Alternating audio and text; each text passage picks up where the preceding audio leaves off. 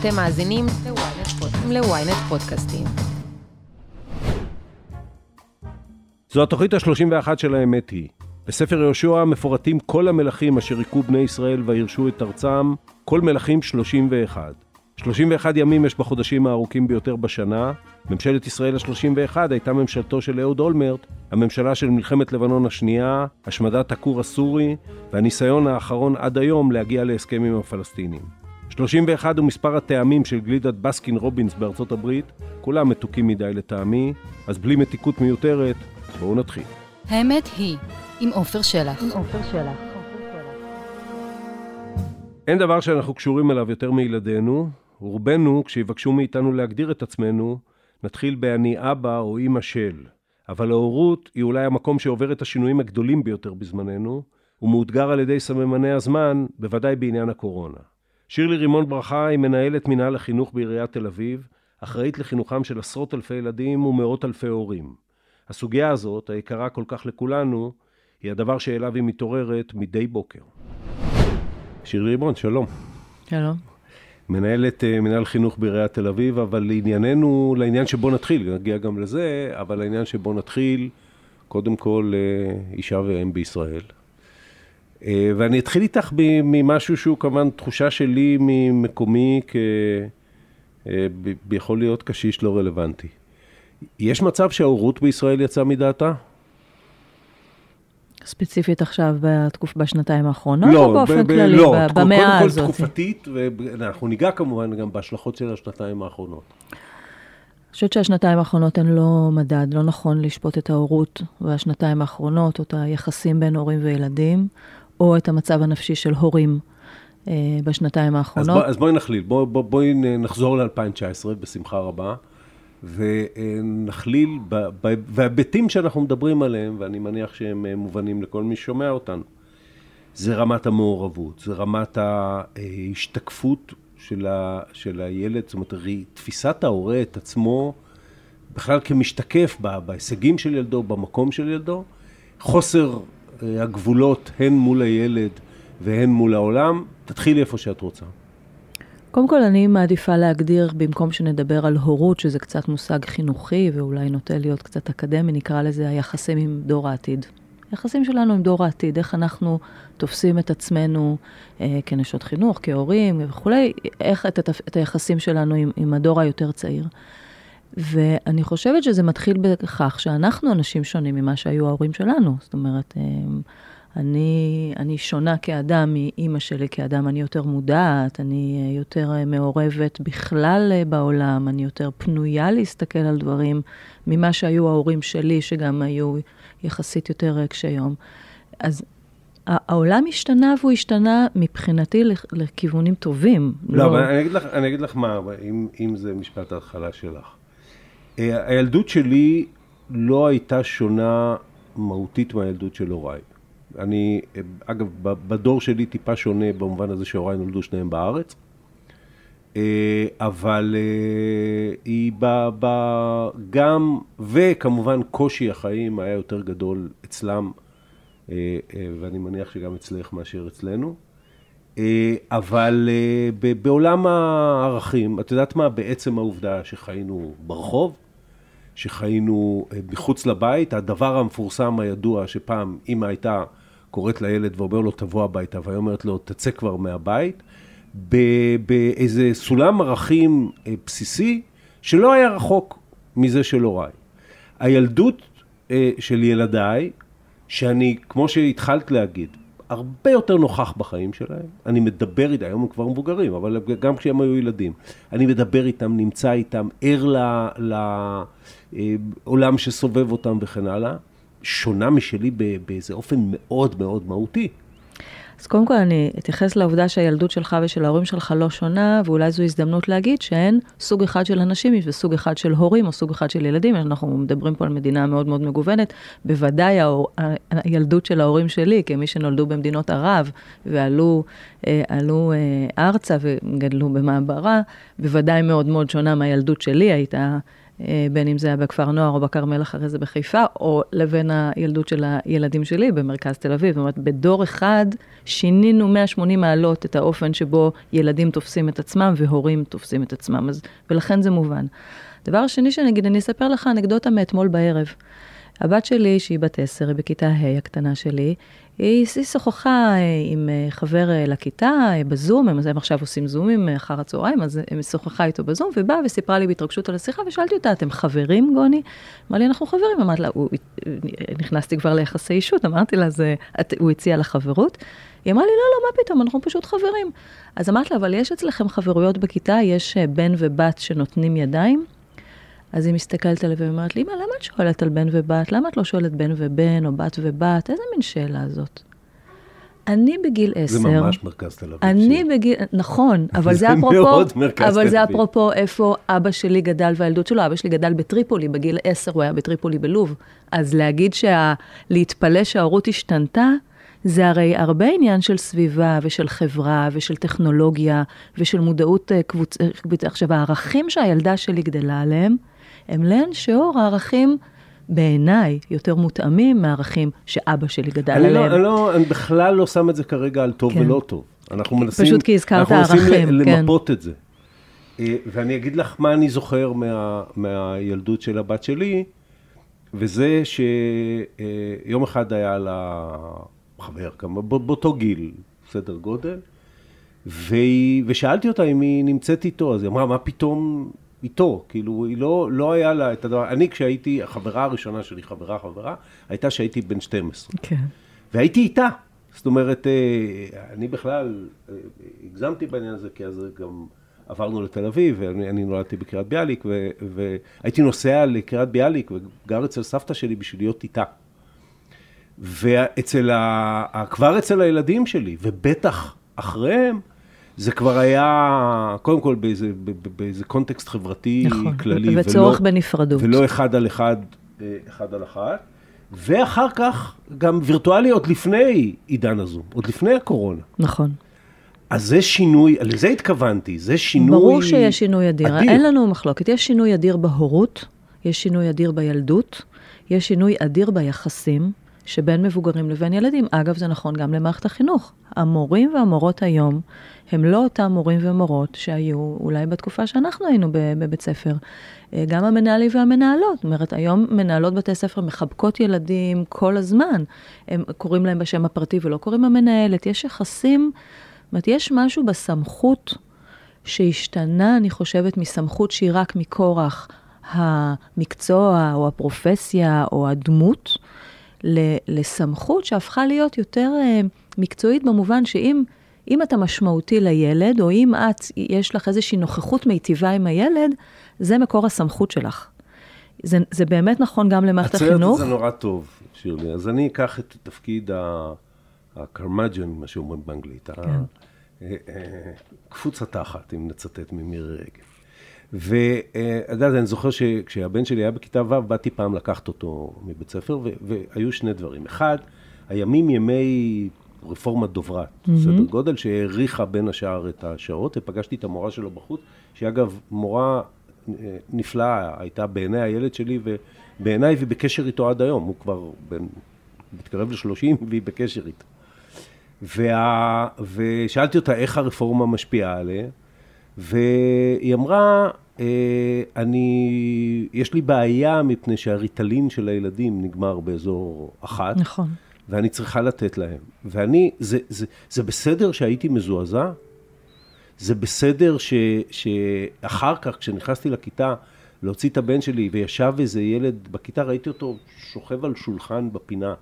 אז שאלתי את איתי, בני, למה הוא זה, כשיצאנו החוצה, אז הוא אמר, כי הוא תקף את המורה קודם, אז המורה אמר לו ללכת אה, להיות שם, ואז הוא נשכב על השולחן. שזה דברים ש... ש שוב, זה בסדר, שזה מזעזע אותי דבר כזה? זה בסדר שאני מחבר כל, בין שני כל, הדברים? Um, זה שתי שאלות שונות, אם זה בסדר שמזעזע אותך, כן. או אתה מחבר בין הדברים. זה בסדר שמזעזע אותך, כי זה רגש, וכל רגש הוא לגיטימי. לחבר בין הדברים... את מתייחסת אליי באופן מאוד... אה, אמ, כן. כן, חינוכי. יש חינוכי, יש את חינוך. כן. תראה, יש עלייה דרמטית ב-15 שנים האחרונות, למשל, במספר אה, מקרי האוטיזם בארץ ובעולם. עלייה דרמטית במאות אחוזים. במספר מקרה או במספר אבחוני? אז זאת השאלה עכשיו. כן. ברור שיש הרבה הרבה יותר אבחונים, והשאלה למה יש הרבה יותר לקויי למידה, יש הרבה יותר ילדים עם צרכים מיוחדים במערכת. ועכשיו השאלה, ברור שהמודעות עלתה, גם הגיל שבו מאבחנים ירד, גם הרבה יותר סימפטומים נחשבים היום ומבינים היום שהם מעידים על אוטיזם או על הפרעה או עיכוב התפתחותי וכולי. פעם לא ידעו. פעם ילד שהיה היה לו לקויות למידה, אז חשבו שהוא, שהוא לא חכם, שהוא טיפש. הרבה יותר ילדים נשרו מהמערכת, הרבה יותר ילדים חטפו מכות מהמורים שלהם בגלל בעיות התנהגות.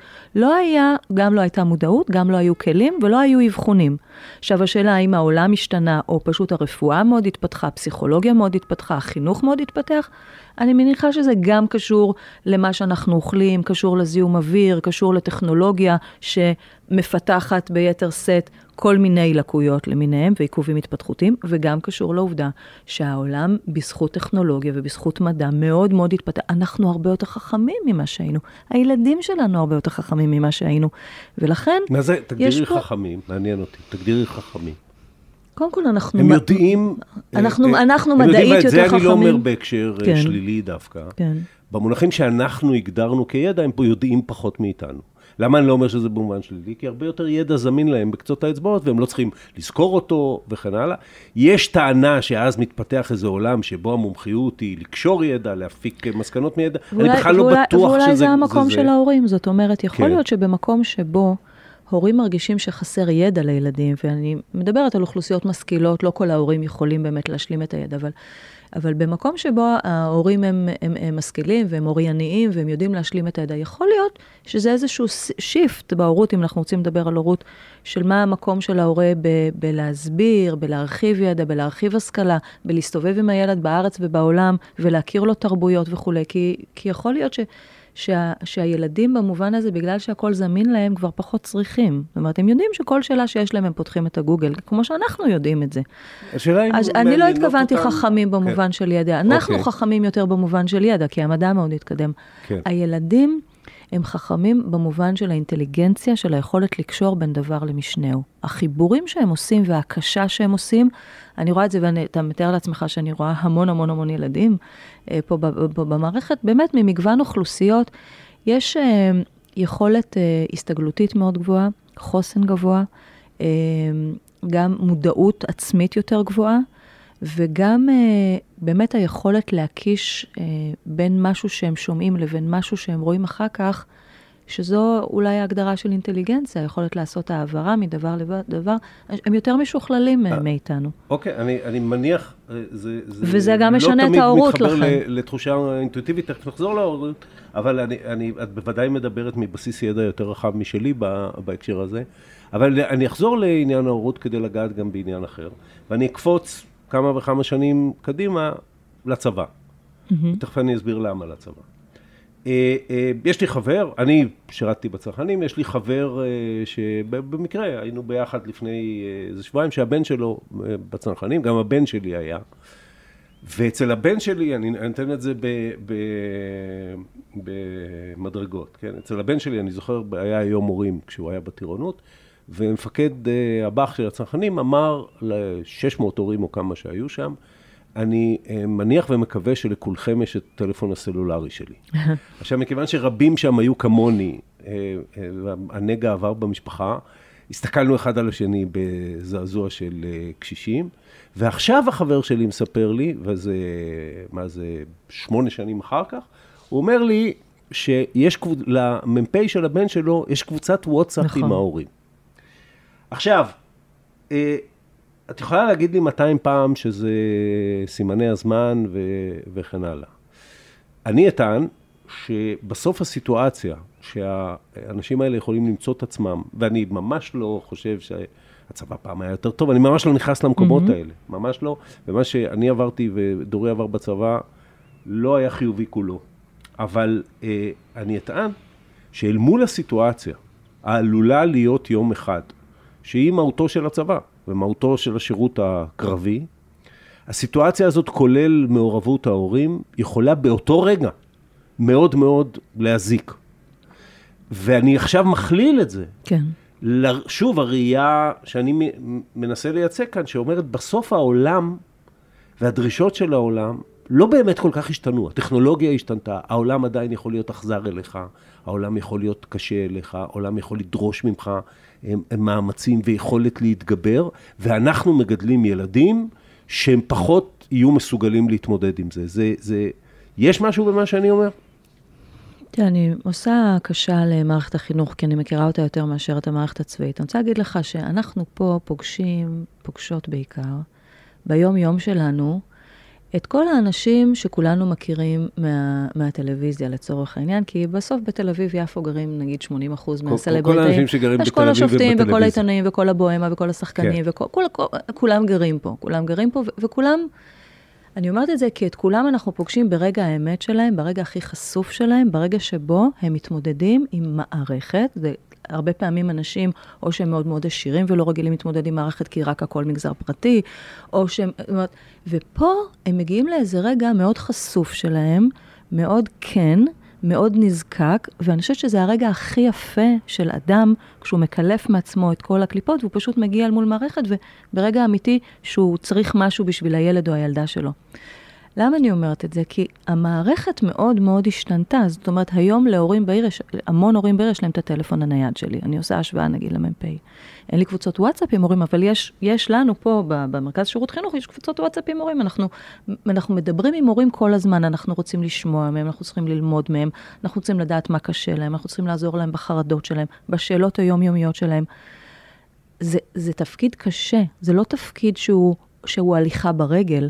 להיות היום הורה בישראל, בין אם לילד בצבא, או לנערה מתבגרת, או לתינוק אה, שרק התחיל את, את יומו אה, בגן, זה, זה, זה קשה כי, כי העולם, בגלל שיש כל כך הרבה מידע, אז יש הרבה פחות אמון. זאת אומרת, אנחנו יודעים המון דברים, אנחנו מכירים המון סכנות, אנחנו יודעים על פדופילים חלילה, אנחנו יודעים על פושעים, יודעים, יודעים, יודעים על פגיעות מיניות בתוך או מחוץ לבית ספר, המון המון מידע.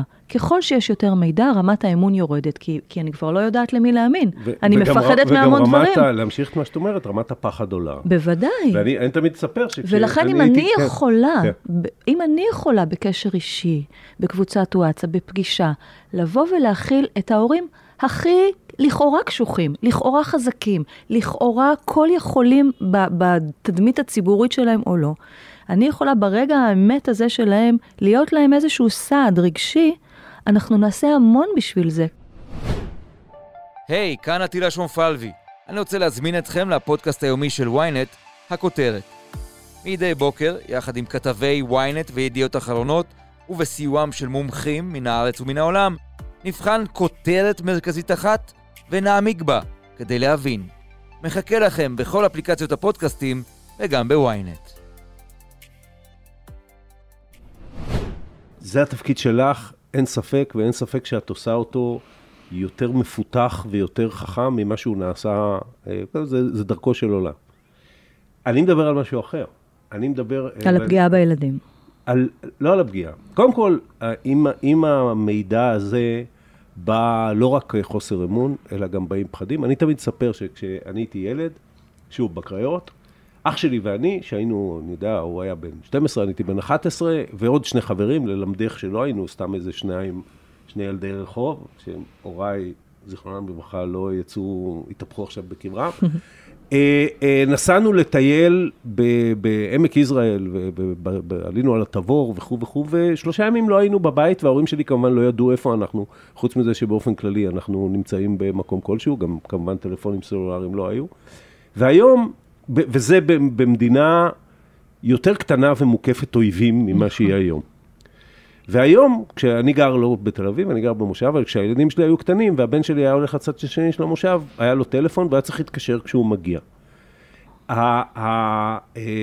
הפחדים האלה, שאני לא בטוח שהם מוצדקים, יכול להיות שהם גם קשורים למעטפת המגוננת הזאת שאנחנו מייצרים כל הזמן, הן בוודאי, כהורים בוודאי. והן כאנשי חינוך. בוודאי, בוודאי שזה קשור, זה, אנחנו חיים בעולם אחר. אנחנו, אנחנו באמת חיים בעולם אחר. אנחנו חיים בעולם שהילדים גם צריכים להיות כל הזמן זמינים, כי אם הם לא זמינים אז משהו קרה, לא יכול להיות שהם לא זמינים, אנחנו גם רואים מתי הם מחוברים ומתי לא. אנחנו גם מקיפים את עצמנו בפמילי לינק ובפמילי זה ולדעת, ועם GPS בדיוק איפה, זאת אומרת, ברור שרמת החרדה עולה גם ככל שיש לנו יותר כלים טכנולוגיים כדי לדעת הכל, אז אנחנו רוצים לדעת הכל. ההגדרה הזאת של, של פומו, שהיא כאילו ה-first of missing out, זה, היא, היא גם ביחס למידע שאנחנו רוצים לדעת על עצמנו ובכלל על העולם, אבל בטח ובטח על הילדים שלנו. השאלה היא מה עושים עם זה, זאת אומרת, אני חושבת שמעניין לשאול האם... השאלה אם צריך ללכת עם זה, להתמודד עם זה, ללכת עם זה חכם, מה, מה צריך? ללכת חכם זה תמיד תשובה נכונה, כן, נכון? בסדר. השאלה, השאלה, השאלה, השאלה, השאלה מה זה, כן. השאלה מה זה ללכת חכם. קודם כל, אני חושבת שזה אינדיבידואלי. אני, מה שאנחנו מנסות לעשות פה זה להחזיק את המחזיקים. זאת אומרת, להחזיק את ההורים. לתת להורים כלים להורות פחות חרדתית, יותר מודעת, פחות מגוננת, יותר מאפשרת. נגיד, נעשה שיפט גם בהורות, גם את זה צריך להגיד, בין הורות מאוד שיפוטית, ביקורתית, הורים שרואים בילדים שלהם את כל מה שהם לא הצליחו לעשות, ולכן גם נורא נורא קשוחים איתם וזה, להורות מאוד מכילה, מאוד אמפתית, וגם את זה אתה יכול לשאול, אז מה, אנחנו אני... הופכים עכשיו את הילדים לכאלה שהכול בסדר, גם בסדר להיכשל בכל המבחנים, העיקר שהילד יהיה מאושר? גם אלה שאלות שעולות. אני, אני אה, לגמרי מסכים איתך, אבל אני אקח את זה לעוד מקום. נהייתה, ואיתו התחלתי. נהייתה גם הורות שמתוך חרדות, וחלקן גם חרדות ישראליות במובן הזה שאנחנו חיים בחברה שהתחושה בה היא שהמקום על הקצה של הפירמידה הוא מאוד צר. Mm-hmm. וש... אה, ולפעמים גם זמני, התחושה של זמניות גם עופפת כן, את החברה הישראלית. ולכן אה, אני צריך לא רק להכין את הילד שלי ולעצב אותו בהיבט הזה, אני צריך לעזור לו, להתחרות. כי אחרת הוא לא, הוא לא יהיה, ואז ו- וכמו שאמרתי בהתחלה, אני גם שופט את עצמי על פי הישגיו, ואז בפועל, וזה רואים את זה מבית ספר ועד אה, ל- ל- לחיי העבודה, בעצם הילד אף פעם לא הולך על הרגליים שלו. נכון. ואז מגיע היום, אני חוזר לזה, מגיע היום שהוא כן צריך ללכת על הרגליים שלו, האם יש לו אז רגליים? האם יש לו אה, רגליים מספיק מפותחות? קודם כל, אני חושבת שזה לא השתנה לאורך הדורות. אני חושבת שתמיד, לא סתם יש כל מיני בדיחות על האמא פולניה, אבל אני חושבת שתמיד, מעולם לא הייתה לי אמא פולניה, זה בדיחה, אבל אני חושבת ש, לא. שתמיד הורים כן. אה, אה, היו מאוד מאוד הישגים ביחס לילדים שלהם. אני חושבת שהיום זה מאוד פתוח, זה מאוד באוויר, זה מאוד כתוב, זה מאוד מודע. זאת אומרת, העידן הרשתי, שהכל הכל הכל גלוי, והכל מקצה אחד של המדינה זה בשנייה עובר, והכל ישר מוצא החוצה, זה, זה מציף עוד יותר את החרדות ואת תחושת הבהילות של ההורים. רגע, אז אם הבת של השכנה ככה והבן שלה ככה, והוא כבר ב-8200, והוא כבר יסתדר בהייטקס, אז מה זה אומר על הבן שלי? ואולי אני אתחיל כבר מהגן ללמד אותו תכנות, ואולי בעצם אני צריכה שהילדה שלי... ואולי אני אעשה בשבילו את העבודה. ואז אני עושה מבחן למכוננים, ואני עושה הכנה לכיתה א', ואני עושה מבחן לזה, מבחן לזה, מבחן... כל, כל היום אנחנו בהכנות ובהכנות של הילדים למשהו, שאולי בסוף לא יקרה להם, כי הם לא יבחרו את זה. באיזשהו שלב ילדים בוחרים לעצמם. באיזשהו שלב זה קורה הרי. ואז השאלה גם איך מתמודדים המבוגרים עם הבחירות השונות של הילדים, ויש הרבה מאוד סתירות לחי שהורים מקבלים לאורך החיים, בבחירת אה, מגדר, בבחירת מיניות, בבחירת מקצוע, בבחירת מגמה, בבחירת החברים. שאלה, האם אה, הורה צריך להתערב בבחירת החברים של הילדים שלו? הם יודעים שה... תשובה, שהחברים תשובה חד משמעית שלי היא לא.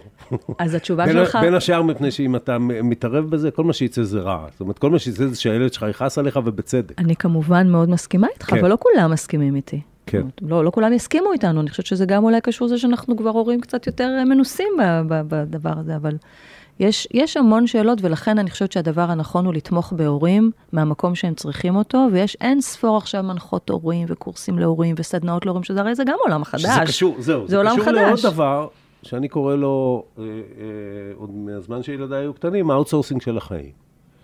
כי אי אפשר ללדת היום בלי יועצת אה, לידה, ואי אפשר להניק בלי יועצת הנקה, ואי אפשר לשים את הילד לישון בלי יועצת שינה, ואני אה, משתמש ב, בלשון נקבה כי רוב העוסקות, mm-hmm. העוסקים במקצוע הזה הן אה, נשים. וה, וזה, זה שוב מחזיר אותנו לזה שאתה גם מלמד את הילד ומחנך אותו לזה, שכל דבר הוא, הוא בסוף הוא יכול לקנות את הפתרון. בין אם זה בכסף, בין אם זה משהו אחר, הוא יכול לקנות את, ה, את הפתרון. עד שלב מסוים. כן, אבל זה, זה מתחיל בקטן. אבל אני חושבת שזה נכון להרבה מאוד עיסוקים בחיים. יש היום עולם שלם של, אה, התחיל כבר מזמן, של קואוצ'רים ושל מלווים וכולי וכולי. אפשר להסתכל על זה בציניות ולהגיד, אנחנו עושים outsourcing לחיים, אנחנו כבר לא יודעים לעשות שום דבר בעצמנו. ואפשר להגיד גם שאנחנו מודעים לחולשות שלנו ולצרכים שלנו, ואנחנו מייצרים לעצמנו מנגנוני תמיכה. שאנחנו צריכים אותם ביום-יום. אני ואפשר מייצרת... גם להגיד שנכנסנו לתוך עולם שבו לכאורה יש איזו דרך נכונה לישון, ויש איזו דרך נכונה להעניק. אבל זה שוב עודף המידע. כי פעם לא, היו זה- לנו אינטואיציות, עופר. פעם היו לנו אינטואיציות. זאת אומרת, אמ, אמ, אני לא הייתי צריכה, לצורך העניין, או יועצת שינה או יועצת הנקה וכולי, זאת אומרת, אה, ובטח שבטים קודמים אחרים לפנינו, המלכדים וכולי, לא היו צריכים את הדבר הזה, כי היו אינטואיציות, היינו מחוברים יותר לטבע, היינו מחוברים לאדמה, היינו מחוברים לעצמנו. אנחנו פחות ופחות מחוברים לעצמנו, שוב, בגלל טכנולוגיה ובגלל אני- שינויים אני עולמיים. אבל ברשותך שלי, אני, אני רוצה להתעקש על זה ולקחת את זה למקום אחר, והוא שהייתה יותר נכונות, אולי, אולי, אני לא בטוח, אבל הייתה גם יותר נכונות לקבל את זה שטועים. שהדברים הם לא מושלמים, נכון. ועושים טעויות. ובסוף, זה, זה אחד הדברים, אגב, שקורה לך כשאתה הורה, קרה לי ולהרבה מאוד חברים וחברות שלי, זה שאתה נהיה מאוד מודע דווקא למגבלותיך ולמגבלות של ההשפעה שלך, ואתה מבין שאתה יכול, בעיניך, להקדיש את חייך לילדים ולעשות, ואתה יודע שעל מה ויתרת אה, וכו', אה, ולא, ואין לזה שום קשר לתוצאה. לא לכמה הם יאהבו אותך, לא לכמה הם יודו לך. אל, ת, אל תצפה בעיניי בכלל שהם יודו לך. נכון, אני חושבת שהעניין של שחרור ציפיות הוא, כן. הוא דבר מאוד מאוד מרכזי בהורות ביחס לקשר בין הורים וילדים. זאת אומרת, אנחנו גם הרבה פעמים מסתכלים פה על המערכת שאנחנו מנהלות, ואני אומרת, הרבה פעמים הקשר שלנו זה כמו יחסי הורות, כאילו אנחנו נותנות ומשרתות את הציבור, ו- ו- ו- ואני כל הזמן אומרת פה לנשים שעובדות אל תצפו לטובה, לתודה, אל תצפו שיאהבו אתכם, אנחנו, זה חד-כיווני. הפעולה הזאת, וגם הורות, הרבה פעמים היא חד-כיוונית, כי אנחנו, זה התפקיד שאנחנו נותנים ונותנים ונותנים ונותנים ונותנים. ו- וכשיש ציפייה, או יש עלבון מילד, או שהורה נפגע מילד, זה איזשהו תמרור אזהרה שמשהו לא מקוייל נכון, כי את, את לא יכולה להיעלב מהילדה שלך, היא הילדה שלך. זאת אומרת, אם ההורים שלי היו למה לא? נעלבים... למה לא בעצם? אם, לא חשבתי על יש- זה קודם, אבל משהו, למה לא? כי, זאת אומרת, את יכולה לחשוב... למה ש- אם אני מתייחס לילד שלי כמו מבוגר, שאני לא... אני הרי, הרי גם יש לי חברי נפש ש, וחברות נפש, שבניגוד אגב לילדיי, בחרתי בהם. ו, ואני אוהב אותם ממקום אה, של בחירה מוחלטת, ועדיין אני, אני יכול להיעלב מהם, אף אחד לא יראה שזה... למה אי אפשר להיעלב מילד? למה... לא, אתה לא יכול להשוות יחסי חברות עם יחסי הורים וילדים. אה, יחסי לא, הורות, הם- בוודאי שלא, אבל, אבל למה אי אפשר להיעלב מילד? למה לגדל ילד לעולם שבו כל מה שהוא יעשה לא יעליב אותי? הוא אה, יכול להכעיס אותך, שלי. הוא יכול להכעיס אותך. כן. אבל אם אתה נעלב רגשית מילד, זאת אומרת, אתה, אתה נפגע ואתה אומר, הוא פגע בי, זה אומר שמשהו בך מניח איזושהי הדדיות ביניכם. ואין הדדיות בין הורה ובין ילד. זאת אומרת, אתה יכול. לכעוס על התנהגות שלו, כן. כן. כן? אתה יכול לכעוס על התנהגות של ילד כי הוא התחצף אליך, כי הוא דיבר עליך לא יפה, כי הוא עשה מעשה שלא ייעשה. אני אבל- חולה והוא לא התקשר אליי. האם אני לא רשאי להיעלב מזה? טוב, קודם כל אתה מדבר על גיל מבוגר יותר, אני מסתכלת לא, על אני יכול ילדים... להיות חולה אה, גם בגיל צעיר. לא, אז הוא לא מתקשר, הוא גר איתך. אבל יש לו טלפון מגיל חמש. כאילו, הוא הוא לא שאל אותי מה שלומי. כל מיני דברים קטנים שקורים בין אנשים. אני חושבת ש...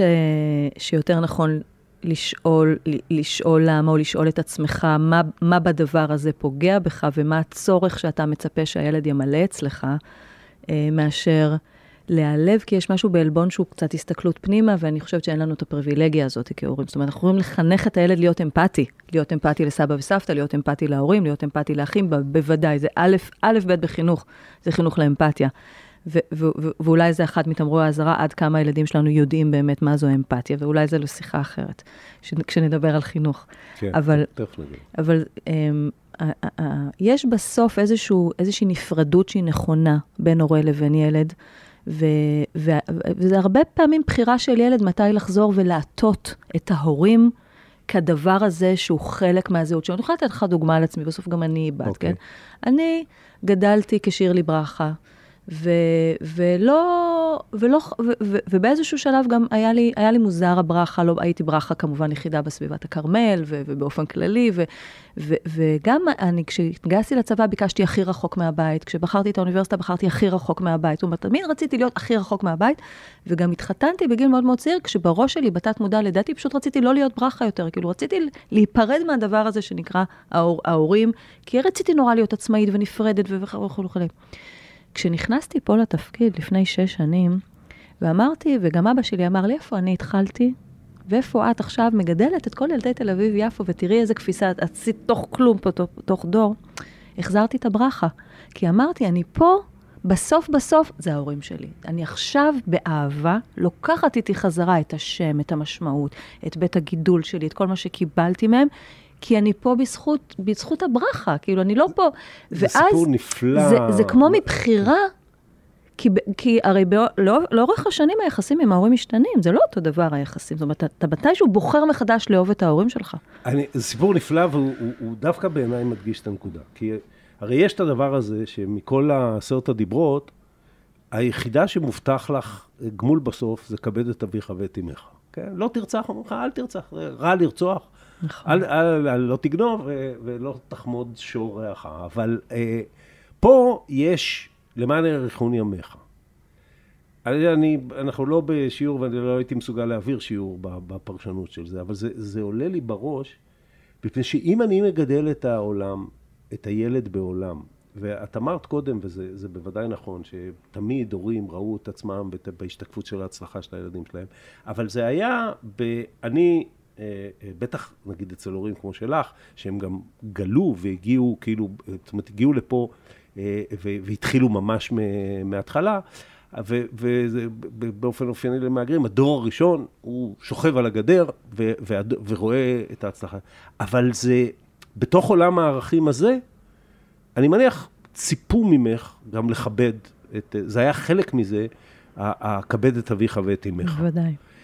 אם אני מגדל את הילד שלי, לזה שאני משתקף דרכו, לזה שאני הולך וכל הדברים שדיברנו עליהם קודם, וכל הזמן שוכב על השלולית כדי שהוא יעבור מעליה, ואני מגדל אותו הולך על המים, ואני מספר לו שהוא הולך על המים, אני לא יודע אם הוא יכבד אותי בקצה, לא בגלל שהוא רע, אלא בגלל שמושג הכבוד, כמו שאני תופס אותו, לא, הוא פחות ברור לו. זה, זה נכון מה שאני אומר? בוודאי נכון שמושג הכבוד משתנה. זה לא אותו דבר מושג הכבוד, כמו שדיברנו בהתחלה על סמכות, מושג הסמכות משתנה. אני חושבת שכבד את אביך ואת אמך זה קודם כל איך אנחנו מכבדים את עצמנו, כאבא וכאמא, כהורה וכהורה. זאת אומרת, יש משהו באיך אני מתייחס לעצמי כהורה, אה, עד כמה, מה אני תופסת כ, כמכובד במירכאות לצורך העניין, כה, מה זה הורה מכובד, ו, ו, ו, והתיאור שלך הוא טיפה קיצוני של להישכב על השלולית, העיקר שהילד לא יירטב. אני, אני מקווה שזה תיאור, שזה תיאור קיצוני של יחסים בין הורים וילדים. אני רואה את זה הרבה סביבי, אני חייב להגיד לך. כן. אני רואה את זה. אז, אז, אז אני, אני מסכימה איתך, זאת אומרת, לכן אני נורא שמה דגש על נפרדות. זאת אומרת, יש הורה ויש ילד. הם לא אותו דבר והם לא חברים. הם לא חברים ואין ביניהם הדדיות, ויש דברים שהורה מצפה מילד ודברים שילד מצפה מהורה, וחשוב לשמור על, ה, על, ה, על הנפרדות הזאת, גם בשביל העצמאות של הילד, גם בשביל לאפשר לו ליפול ולטעות וכולי, שזה תורה שלמה של כמה חשוב uh, לאפשר לילדים uh, לטעות. וגם בשביל שההורה יוכל לטעות. הרי בסוף, אם אני טועה כאימא, אני הרי יכולה להיות אכולת אשמה עכשיו במשך שבועות וחודשים, כי וואי, איך עשיתי לה את זה, ואיך אמרתי לה את זה, ואיך פגעתי לה בביטחון העצמי, או איך גרמתי לה, הערתי לה שהיא אוכלת יותר מדי והפכתי אותה לאנורקסית. הרי יש אין ספור רגשות אשמה שהורה מחזיק על עצמו. אבל גם את זה צריך לאפשר, ואנחנו, כמו שאמרת, אנחנו לא מושלמים, גם הילד לא מושלם וגם אנחנו לא מושלמים, וצריכה להיות איזושהי הסכמה על הדבר הזה, ו- וזה אני כן חושבת יכול להיות אה, מדובר באיזשהו אופן. אנחנו לקראת סיום נתכנס באמת למצב הנוכחי, כולל עניין הקורונה, אני רוצה לשאול, מ- מ- הרי אני בטוח שאת אה, בקשר עם מקבילות ומקבילים לך בכל העולם. Mm-hmm. אה, ישראל היא גם מדינה שעושים בה הרבה ילדים. כן. אה, כולל באופן אה, יוצא דופן בשכבות סוציו-אקונומיות גבוהות. נכון. אה, וממה שאת לומדת בעולם, זה גם משנה את מערכות היחסים בין הורים וילדים. אנחנו מיוחדים בעניין הזה במשהו? אנחנו מיוחדים בעובדה שיש קשר יחסי אחים ואחיות. ובדיוק בדיוק דיברתי על זה, זאת אומרת, אני מסתובבת מדברת על זה. יש, הנושא של סיבלינגס, כאילו, הוא, הוא, הוא בעולם הרבה פחות נוכח ממה שהוא אצלנו. היום יש כמו... ארבעה ילדים נגיד, בתל אביב כבר עלה הממוצע ל-3.4 במשפחות חילוניות. כן. וזה גבוה, זה היה 2 נקודה משהו לפני כן. כמה שנים. ואז האחים יוצרים ביניהם איזושהי אחווה ואיזושהי ברית ואיזשהו קשר, שגם הרבה פעמים מוציא את ההורה החוצה, אני חושבת שיש בזה משהו טוב. אה, וגם נותן לילדים המון המון ביטחון, שאנחנו לא רואים את זה במשפחות עם, אה, עם ילד אחד, או אפילו ילד שניים שההפרש ביניהם גדול. זאת אומרת, יש השפעה חינוכית מיטיבה כן. ל, ל, לילדים שגדלים אה, עם אחים ואחיות. אני לא יודעת אם זה משפיע על ההורות, כמו שזה משחרר קצת את ההורים מהצורך כל הזמן לשעשע, לבדר, להסיק, לתהות וכולי, כי כשילד לומד מאחיו או מאחותו הגדולה, יש, יש, יש כוח uh, לדבר הזה. אז... ויש עוד דבר, לאו דווקא למספר ילדים, אני זוכר, גרתי תקופה בארצות הברית, וזה הזכיר לי בגלל מה שאמרת, כי חבר סיפר לי יום אחד שהם משפחה מאוד קרובה. ואמרתי לו, איפה אתם גרים? אז אמר, אחי גר בסן פרנסיסקו, אחותי גרה בסירקיוז, ניו יורק. אז יש דברים טובים בטכנולוגיה. כן, והוריי גרים בווירג'יניה, ואני בניו יורק. אז מתי אתם מתראים? Thanks giving וחג המולד. אז אני אמרתי לו, תבין, בישראל, אדם בן 50 שלא מגיע לאימא שלו בשבת לאכול mm. שניצל, זה משבר, המשפחה הולכת להתפרק. זה, שזה, זה, אני מאוד אוהב את זה, נכון. כן, אבל אני מי שאני במקום שאני, לכן אני שואל אותך על, על, בהסתכלות, נקרא לזה מקצועית, על העניין הזה. על מה? על, על, על, על המשפחתיות הישראלית הכל כך... כן, אה, זה, אה, זה בזכות זה שאנחנו הזאת. משפחה, אנחנו מדינה קטנה. בסוף להגיע ממקום כן. למקום זה, זה, זה קטן. אגב, אני לא בטוחה שזה מאפיין את כל המשפחות בארץ שכל שבת אה, נפגשים. אני לא חושבת שזה, שזה מאפיין. אני חושבת שאחת לשבועיים, שלושה זה יותר, יותר אופייני, וזה גם הרבה ביחס לעולם. זה נכון, זאת אומרת, התיאורים בעיקר בארצות הברית, באירופה פחות, של משפחות שנפגשות פעמיים בשנה. עכשיו גרה אצלנו בת זוג של הבן שלי, שהיא מאירלנד. ו, ואנחנו כל, אנחנו נוטים לעשות ארוחת ערב, נאמר, באמצע שבוע פעמיים, וכל שישי ושבת יש לנו ארוחה משפחתית. כן. ו- ושאלתי אותה לגבי ארוחות משפחתיות, אז היא אמרה שאצלם עושים פעם בשנה ארוחה משפחתית, רק ב Christmas. רק ב Christmas, זאת אומרת, אין להם, אין להם בכלל את הדבר, למרות שהם גרים יחד, כולם גרים באותו כפר באירלנד, אבל אין להם בכלל את המושג ובאירלנד, אני לא יודע איפה, איפה היא גדלה, עד לא מזמן גם היו הרבה ילדים. כן, ויש לה, יש כן. לה, יש לה עוד שלושה כן. אחים. כן. אבל אין להם בכלל את המונח הזה של ארוחה משפחתית. עכשיו, זה בעיניי דבר יפה מאוד בישראליות. זאת אומרת, כן. הכוח של ארוחה משפחתית, אגב, אני לא יודעת אם אתה יודע, יש מחקר שמנסה לעשות רגרסיה בין ילדים שנושרים מהמערכת, מה הכי משפיע על מניעת נשירה? ארוחת ערב משפחתית. כן. הסדירות הזאת, הדבר הקבוע הזה שקורה, שארוחה, שמשפחה מתכנסת יחד, מדברים, שואלים את הילד מה שלמה, רואים אותו, מסתכלים עליו בעיניים, והוא מרגיש שייכות למשהו, מונע נשירה מבתי הספר. זה, זה ממצא יפהפה בעיניי. אז בואי נתכנס בסוף באמת ל, ל, לחינוך ולימינו אנו. אה, אני מקבל את זה מהרבה מאוד מקומות, כולל מגורמים ממשלתיים שעוסקים בזה, שהקורונה בסופו של דבר מייצרת אה, אה, משבר אצל בני נוער, שאנחנו נתמודד איתו גם נכון, זה טראומה, זה טראומה קשה, ממש, אנחנו מרגישים את הטראומה. פרטי, הדגימי ונוקי. אגב, לא רק אצל בני נוער, אנחנו מרגישים את הטראומה בוודאי אצל הצוותים, זה צוותים בטראומה.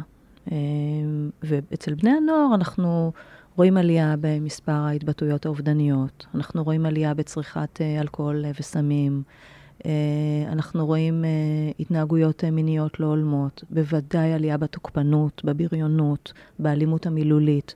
אנחנו רואים נשירה סמויה בבתי הספר. אמנם החודשיים האחרונים לא מייצגים בגל החמישי, כי, כי היה הרבה מאוד בידודים, אבל גם עכשיו שכבר חזרנו וכבר השבוע אה, אמורים להיות אה, כולם בבית הספר, קשה מאוד להחזיר את הילדים לשגרה, גם בנשירה גלויה, אבל בעיקר בנשירה סמויה, שהם יושבים בכיתה והם, והם ישנים בגדול, זאת אומרת, הם מנמנמים את החיים. זה... כי גם אה, לוח הזמנים יתפרק הכל, להם. הכל, וגם איזו אדישות ופסיביות. אני זוכרת שמנהלים היו מספרים שילדים כבר לא רוצים, נגיד, להשתתף בכל מיני טקסי יום הזיכרון, או טקסי סוף שנה, או טקסי זה. אין להם כבר את הדרייב להיות חלק פעיל במשהו. ואנחנו נערכות לשנתיים מאוד קשות של באמת איסוף שברים בכל הגילאים, גם בקרב ההורים כמובן. זאת אומרת, אנחנו רואים גם הורים בטראומה.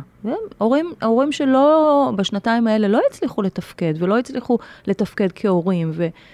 ו עם בני הנוער זה, זה, זה שאלה, אני חושבת שכמה שיותר מהר אה, צריך אה, עוגנים של שגרה, צריך פעילות, צריך הרבה פעילות פיזית. אני מאוד מאמינה בספורט כמרפא, בכלל בעבודת גוף נפש כמשהו שהוא מרפא.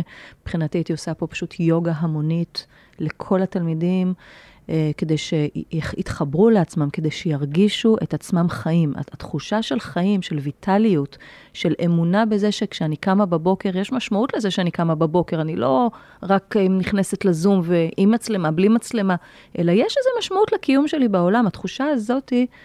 זו שאלה גדולה איך עושים את זה, ובזה אנחנו עסוקות ממש. וכמו שאמרת בתחילת התשובה שלך, אה, סוגת צוותים, כי זה גם נכון. שחיקה עצומה לאנשים. עצומה, כבר יש לנו עזיבה. את יודעת, הדבר הזה של אתה מדבר בזום וגם כולם מכבים את המצלמות. זה מעליב, זה מעליב. למשל. ואתה מול, ואצלנו הכיתות גדולות, אז אתה מול 40 ריבועים שחורים. זה, זה קשה מאוד, ואני שמחה שיש מורים שמתעקשים שהמצלמה תהיה פתוחה, ואז ההורים אומרים, לא, אתה לא יכול לחייב, הוא לא רוצה שיעורו את הבית. יש, היה המון סוגיות של אתיקה, של מוסר, של, אה, של אמפתיה ושל יחסים בתוך הקורונה, אז אנחנו עוד לא התחלנו להבין את הנזקים, והצוותים, אה, כבר אנחנו שומעים על לא מעט מנהלים שמבקשים לעזוב, ומורים שמבקשים לעזוב, הם נשחקו, הם צריכים חופש, הם צריכים לנוח, הם צריכים לאסוף את עצמם.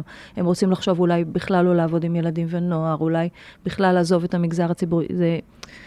יש, אה, יש פה uh, טראומה, ואם לא נתמודד איתה נכון, אז תהיה פה פוסט-טראומה ארוכת שנים, ו- ואני חושבת שככל שהמערכת תסתכל על האנשים שבה, ולא רק על המבנים שבה, לא רק על המערכות שעות, על התקציבים, אלא ממש על האנשים הקטנים והגדולים שבתוכה, אנחנו נוכל למנוע פה איזו הידרדרות שאנחנו כבר רואים אותה, זאת אומרת, אנחנו רואים אותה בעיניים, כבר אפשר להתעלם ממנה. רימון, תודה רבה. רימון ברכה. רימון ברכה. תודה לך, עופר. עד כאן עוד פרק של האמת היא. כדי להאזין לפרקים הבאים שלנו, אתם מוזמנים לעקוב אחרינו בוויינט, ספוטיפיי, או באפליקציית הפודקאסטים החביבה עליכם. דרגו אותנו באפל פודקאסט, תשלחו את הפרק לחברים. אתם מוזמנים לכתוב לי בדף הפייסבוק שלי, או במייל שטרודלוויינט.co.il. בפרקים הבאים אני מבטיח להתייחס. העורך שלנו הוא רון טוביה, בצוות שחר ברקת וערן רחמני. על הסאונד ניסו עזרן. אני עופר שלח, ניפגש בפעם הבאה.